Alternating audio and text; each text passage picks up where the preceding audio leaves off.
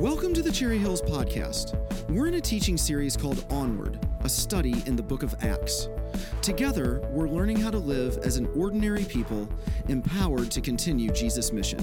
Thanks for listening.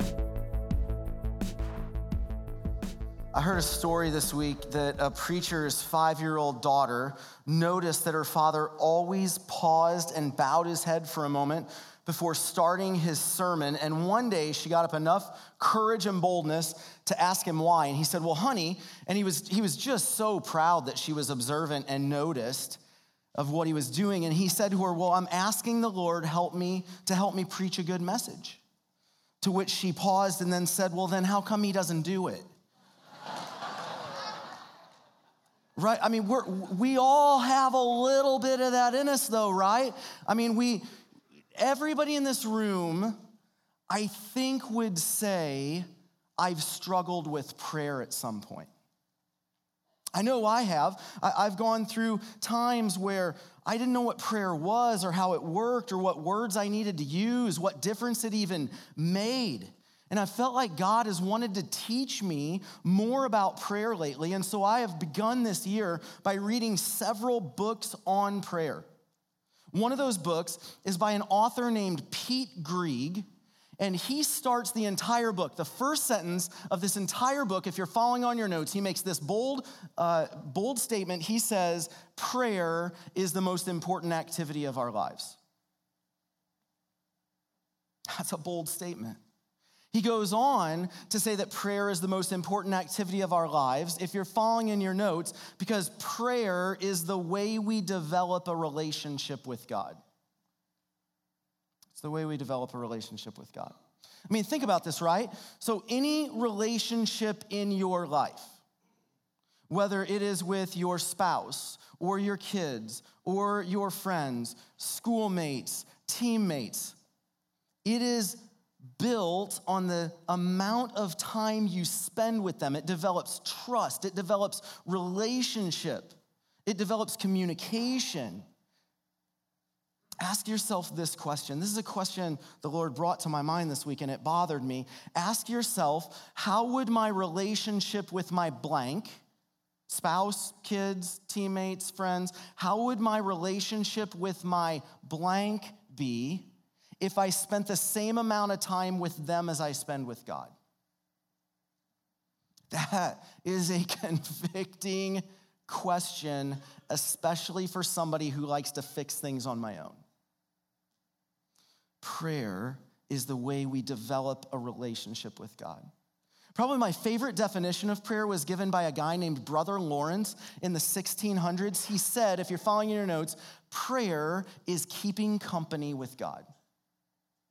Simple. It's keeping company with God. It's about having a conversation with God. It's about building a relationship with Him. It's about being with Him. Greig also goes on to say prayer is the most important activity in our lives because if you're following in your notes, prayer changes us. It changes us. Prayer reminds us of who God is. When we slow down, it reminds us of our identity in Christ. It creates a humility of dependence on God in every area of our lives. It can bring peace, courage, strength, rest. It gives us spiritual eyes to see the world. I appreciate what one pastor said. He said, The primary purpose of prayer is not to get God to do what we think God ought to do, but to be properly formed. Prayer changes us, it forms us to become more like Jesus, who spent time with his Father and did what he saw his Father doing. It forms us. So, we're in a series in the book of Acts called Onward, and we're learning how an ordinary people are empowered to continue Jesus' mission. And what we're going to see today, and what we're going to see Sunday after Sunday in this series, if you're following on your notes, is that Acts is the story of an ordinary people empowered by the Holy Spirit through prayer to continue Jesus' mission. ordinary people empowered by the Holy Spirit through prayer. So, if we're empowered by the Holy Spirit through prayer, then the question is what can we learn from this early gathering of believers about prayer? And today, we're going to look at a section of scripture that deals with that. I want to invite you to open your Bibles to Acts chapter 4. Acts is the fifth book in the New Testament. It's at right after the Gospels Matthew, Mark, Luke, John, Acts. We're going to be in chapter 4, picking up in verse 23. If you don't have a Bible with you, we have black Bibles in the seat rack in front of you. I want to encourage you to take one of those out. We're going to be walking through this prayer. I think it'd be really beneficial to have God's word open in front of you to make some notes. And if you don't own a Bible, please take that home with you. We want everybody to have a copy of God's word. Acts chapter 4 can be found on page 885 of those Bibles. As you're making your way there, in this part of scripture, we're given an example of prayer from this early church. It's the longest recorded prayer in the book of Acts. So we want to pay attention to what they pray because I believe the author Luke intends this to be an example of prayer, especially in a time of crisis and when we're afraid. And to provide the context for where this prayer takes place, if you remember, Jeff taught last week about this crisis. Early in chapter four, Peter and John were speaking to the people in the public square. And in chapter four, verse two, if you're following in your Bibles, it says they were teaching people, proclaiming in Jesus the resurrection of the dead. Many heard this good news and became followers of Jesus. The same people who killed Jesus throw Peter and John in jail overnight before instructing them to keep their mouths shut and releasing them from prison. And then in verse 23, if you're following along in your Bibles, verse 23 says, On their release, Peter and John went back to their own people and reported all that the chief priests and the elders had said to them. So I just want to time out before we get into the prayer to set the context up back to their own people is this really important little sentence that's easy to overlook, but it shows us the importance of their need for community. Even though they were leaders in the church, they weren't Lone Ranger Christians. They recognized their need for community. And the first thing they did when they got out of prison was make a beeline for their brothers and sisters in Christ. And so, a question do you have that type of community in your life? People who you can call or text or ask for prayer to pursue life together. Where do you go and who do you go to in crisis? Do you have a group of trusted brothers and sisters in Christ? If you don't, I want to encourage you to take a next step and get in a group. Right now, we know that about 50% of all adults that attend on Sunday morning are in a group. We'd love to see that percentage higher, and not just for percentage sake, but because a higher percentage means more people are connected with a trusted group of brothers and sisters in Christ. In fact, on the inside of your bulletin, Steve already mentioned this, there is a text code for groups. You can send that in right now and start a conversation about how to get in a group and start doing life together in community. The early church valued community, and we do too. So, beginning in verse 24, we find out what they prayed. We'll read together verse 24. It's in the first gray box on your notes. And then I'm going to read the rest of the prayer so we can follow along in our Bibles. I want to read this whole prayer because it is a beautiful prayer to hear in one reading. So, would you read with me the first gray box on your notes, verse 24? It says, When they heard this, they raised their voices together in prayer to God. Sovereign Lord, they said, you made the heavens and the earth and the sea and everything in them. I'll continue. You can follow in your Bibles. You spoke by the Holy Spirit through the mouth of your servant, our father David. Why do the nations rage and the peoples plot in vain? The kings of the earth rise up and the rulers band together against the Lord and against his anointed one. Indeed, Herod and Pontius Pilate met together with the Gentiles and the people of Israel in this city to conspire against your holy servant Jesus, whom you anointed. They did what your power and will had decided beforehand should happen. Now, Lord, consider their threats and enable your servants to speak with your to speak your word with great boldness. Stretch out your hand to heal and to perform signs and wonders through the name of your holy servant Jesus. So we're going to go back through that prayer and pull out a few things that I believe can help us learn how to pray and empower us to continue Jesus' mission. So the friends are gathered together. Notice the first thing they did was pray. That's the first thing they did. Prayer is almost like a reflex for this group of people, right? Something's not going good. Let's pray. Something's going good. Let's pray. We're scared. Let's pray. We need strength. Let's pray. We need wisdom. Let's pray. I mean, can you see it? It's just like a reflex. Every circumstance, their go to is to pray first. And if you're following in your notes, praying together was a priority for this gathering of believers. It was a priority, and they prayed in every circumstance. Praying together was a priority for this group of believers, and we want prayer to be a priority for our gathering as well. And as they prayed, if you're following in your notes, their prayer begins by focusing on the character of God. That's how they begin. In verse 24, in that gray box, you can see it again. It says, Sovereign Lord, you made the heavens and the earth and the sea and everything in them. Beginning our prayers focused on the character and attributes of God orients us. It slows us down. It provides a proper perspective of who we're praying to. Instead of just jumping into what we need, which is what I usually do, we slow down enough to think about who it is we're praying to.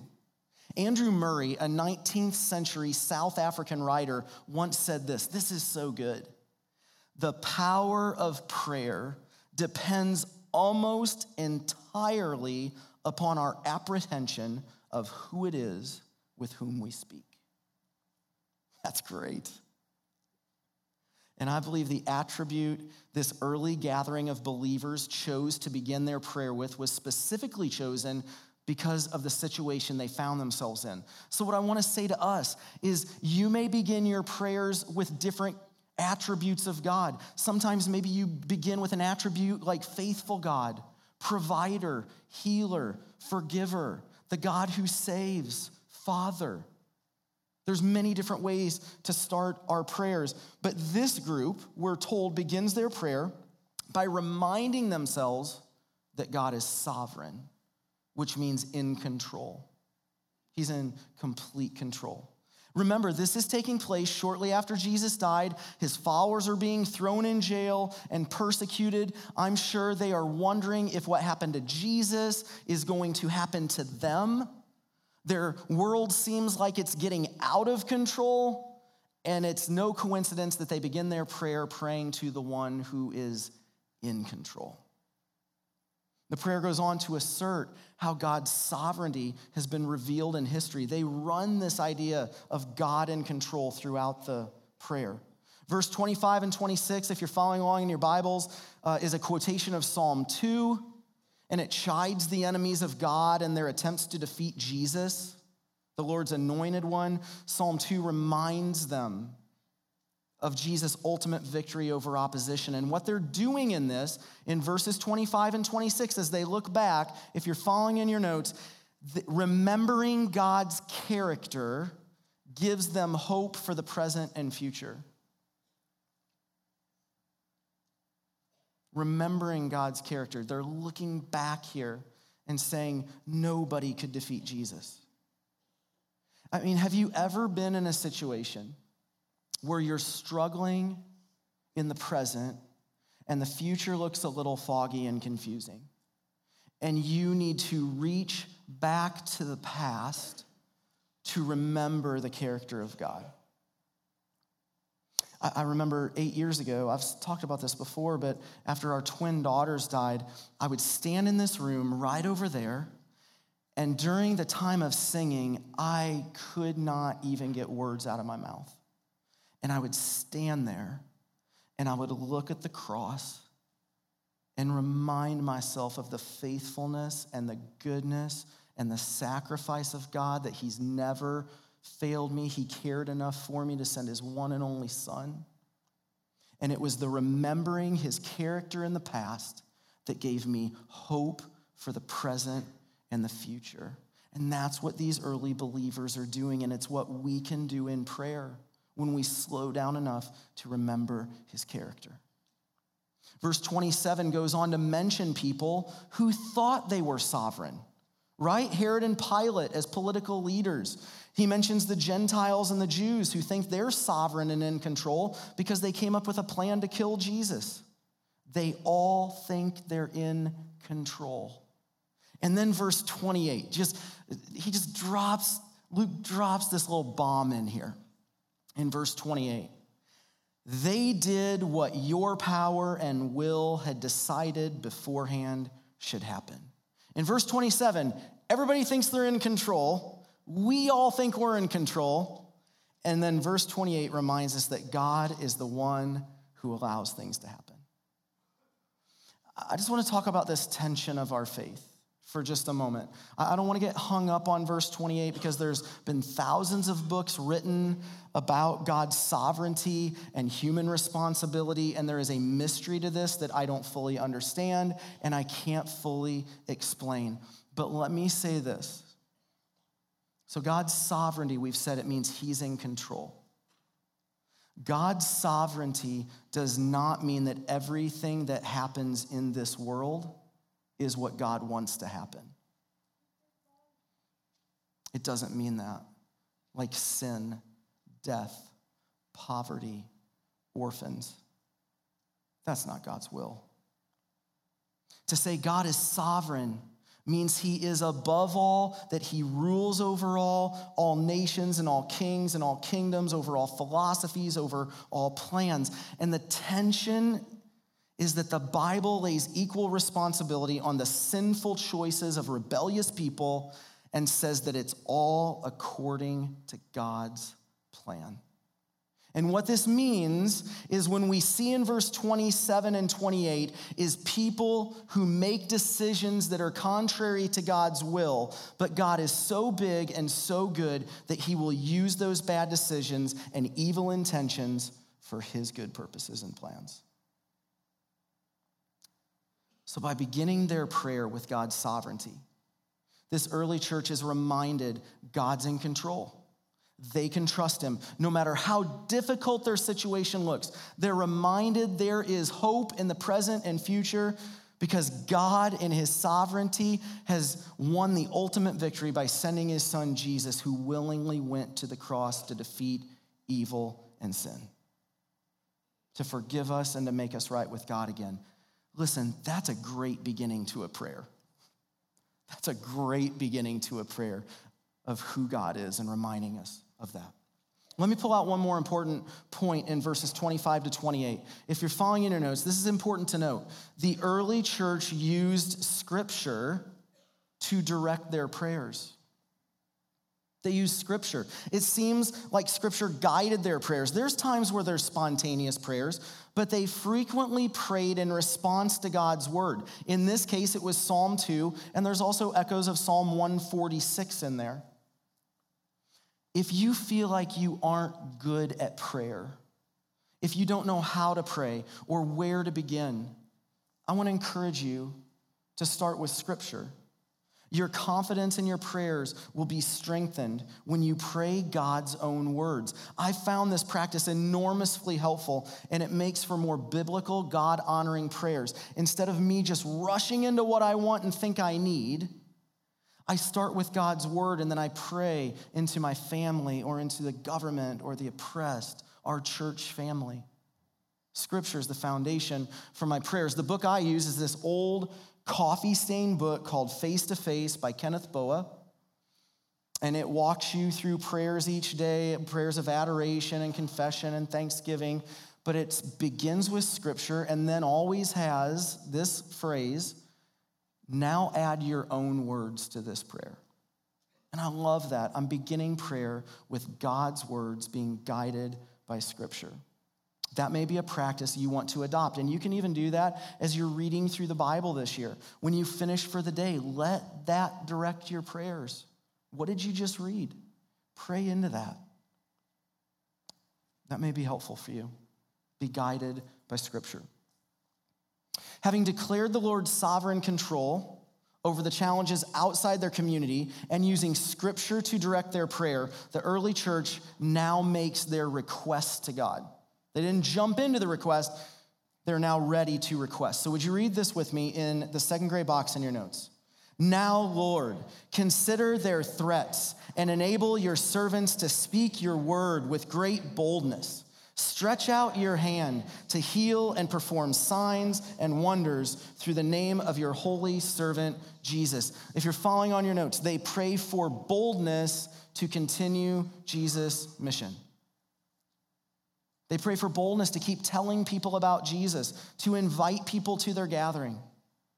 And I love that they prayed for boldness because it reveals they were afraid. You don't pray for boldness unless you're afraid. You don't pray for strength unless you feel weak. Remember the circumstances they found themselves in, context, right? Their lives were in danger and they were scared. I looked up this definition of fear this week. This is what the dictionary said Fear is a natural human emotion in the presence of real or perceived danger. I'm thankful for that definition and I'm thankful for this prayer because it shows me that it's okay to be afraid. It's even natural to be afraid. But I love what one pastor said it's not wrong to feel fear, it's wrong to let fear have the last word in your life. And that's what this early church is praying. They're afraid it's okay they're afraid, but they don't want fear to have the last word, and they pray that God would give them boldness. And they could have prayed, right? They could have prayed, Get us out of here, God. Change our circumstances, God. But instead, they prayed, When this happens again, give us boldness. Let us speak clearly to continue your mission. If you're following in your notes, they don't pray for their circumstances to change, they pray for God to change them. Here's what I want to say Would you write the word first out next to the side of them? Because we can pray for circumstances to change, and we should. And we're going to talk about that in just a minute. But sometimes God wants to use the circumstances that we find ourselves in to do a work in us that can't be accomplished any other way. And if there's been any part of the prayer this week that has got my attention, this would be it. I, have discovered this week I'm a little slow, by the way. Uh, other people would tell you, my family, that they've known this for years. I just discovered it this week. My go to prayer is God, change the circumstances. Change that person or that person, or if, if that would just change, or if that person would just change, then I'd do whatever, right? And what God has been saying is, God, Give me wisdom and vision and boldness and peace and the desire to relate rightly and the discipline to get up every morning to be in your word so I can be influenced by it, so I can live the way of Jesus even if my circumstances don't change. That is really hard. That's really hard. And that's what the Lord wants to say to me. And this early church didn't pray for circumstances to change. At least at first, they prayed for God to change them. They pray for boldness. Then in verse 30, they pray, if you're following in your Bibles, stretch out your hand and heal, to heal and perform signs and wonders through the name of your holy servant Jesus. So, just a minute ago, I said they prayed for their attitudes to change rather than circumstances, but they do here pray for their circumstances to change, for the situation to change. They pray for a sign and a wonder. And a sign and a wonder is something that defies rational explanation. Two weeks ago, Steve taught on healing, which can be a miraculous sign and a wonder. I'd encourage you to listen to that message. It was a fantastic message. These miraculous signs and wonders don't happen all the time. Do they still happen? Yes. They're unusual, but as God's people on mission, praying for boldness for other people to know Jesus, the Lord will, upon occasion, do something extraordinary, miraculous, and supernatural so that people can see his power and want to know more about him. We can pray for signs and wonders. And I think there's this connection in this prayer between praying for boldness and then praying for signs and wonders in verses 29 and 30. If you're following along in your notes, I think this is the connection. Praying for boldness leads to praying bold prayers. We can pray bold prayers. Hebrews chapter 4, 16 says this. Would you read this with me on the screen? It says, Let us come boldly to the throne of our gracious God. There we will receive his mercy and we will find grace to help us when we need it most.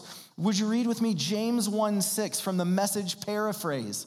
Ask boldly, believingly, without a second thought. We can pray bold prayers for God to change us and to change our circumstances.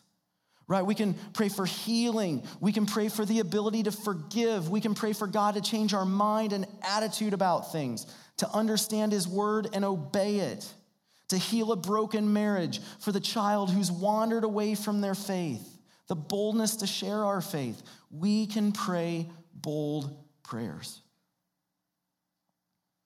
Listen, though, this doesn't mean that God will respond to our prayers in the way we think He should. Right? I mean, I can pray some off the wall prayers. Every year, when pitchers and catchers report, which they did last week, the Cardinals report to Jupiter, Florida, and my prayer is God, would you have the Cardinals send me a roster spot? I'd love to be on the team this year. You think I'm joking? Can God do that? I believe He could. Do I think God wants to do that? Probably never. But the real rub happens the real rub happens, and where this gets really difficult is when we pray bold prayers that seemingly do line up with God's will, and they are directed by Scripture, and they're not answered the way we want them to be. That's really difficult. And it's in those times, we've already said this, we have to remember God's character to have hope in the present and the future. Without that, we just despair. But God is not intimidated by our bold prayers. He's not. Let me finish by talking about boldness leading to bold prayers by saying this. When we pray boldly, God frequently will then instruct us to do something uncomfortable or inconvenient. And this is what we see in the book of Acts. They pray for boldness to continue the mission, accompanied by signs and wonders. And as you continue reading the book of Acts, this gathering of believers pray bold prayers, and then they step out and they live uncomfortable, inconvenient lives to join Jesus in his mission.